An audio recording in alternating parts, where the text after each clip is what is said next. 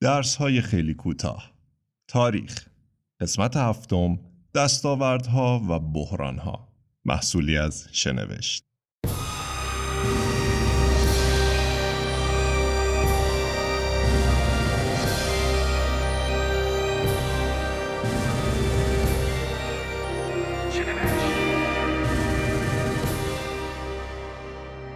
از اواخر قرن 19 کشورهای صنعتی درگیر رقابت برای بست و توسعه امپراتوری های برون مرزی شدند که پیامدهای عمیقی برای تمام جهان داشت.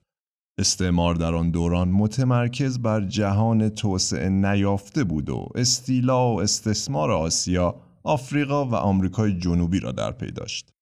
با شروع قرن بیستم پیشرفت‌های سریع و عظیمی حاصل شد که دستاوردهای زیادی برای بشر داشت.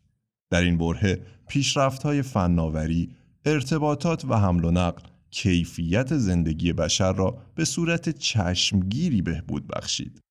اما تنش‌های بین قدرت‌های صنعتی در نهایت به جنگ جهانی اول و دوم منجر شد.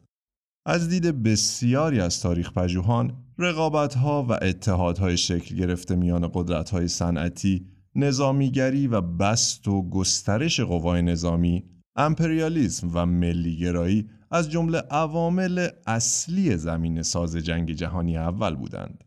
پیامدهای جنگ جهانی اول و افسردگی جهانی ناشی از آن زمینه را برای انقلاب روسیه، ظهور تمامیت خواهی و استبدادهای خودکامه، گسترش سلطجویانه متحدین و سیاست مماشات فراهم کرد که خود زمین ساز جنگ جهانی دوم شد.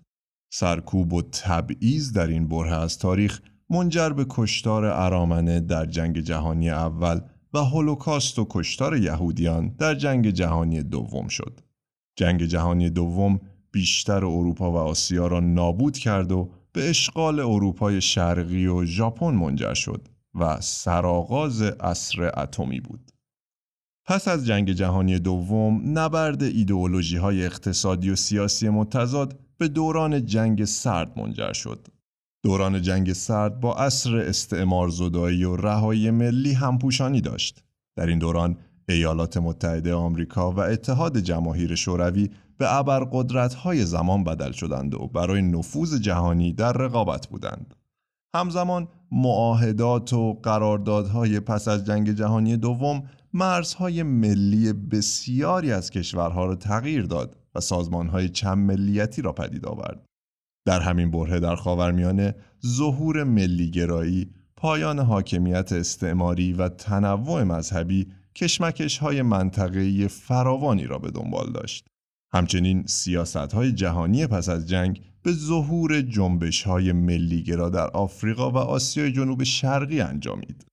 از دستاوردهای نزاعهای سیاسی و اجتماعی این دوران گسترش حقوق و آزادی های زنان و بومیان در نقاط مختلف جهان می باشد.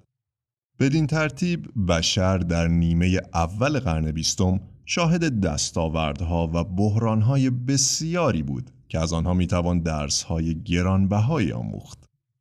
شما درباره دستاوردها و بحرانهای نیمه اول قرن بیستم چگونه میاندیشید؟ آثار جنگ جهانی اول و دوم در زندگی امروز بشر کدامند؟ منتظر شنیدن پاسخهای شما در شبکه های اجتماعی شنوشت هستیم. با اشتراک در شنوشت.com می توانید به پادکست های بلند ما گوش کنید. در اینجا به پایان قسمت هفتم تاریخ از سلسله درس های خیلی کوتاه شنوشت می رسیم. در قسمت آینده از جهانی شدن خواهیم شنید. پیروز و تندرست باشید.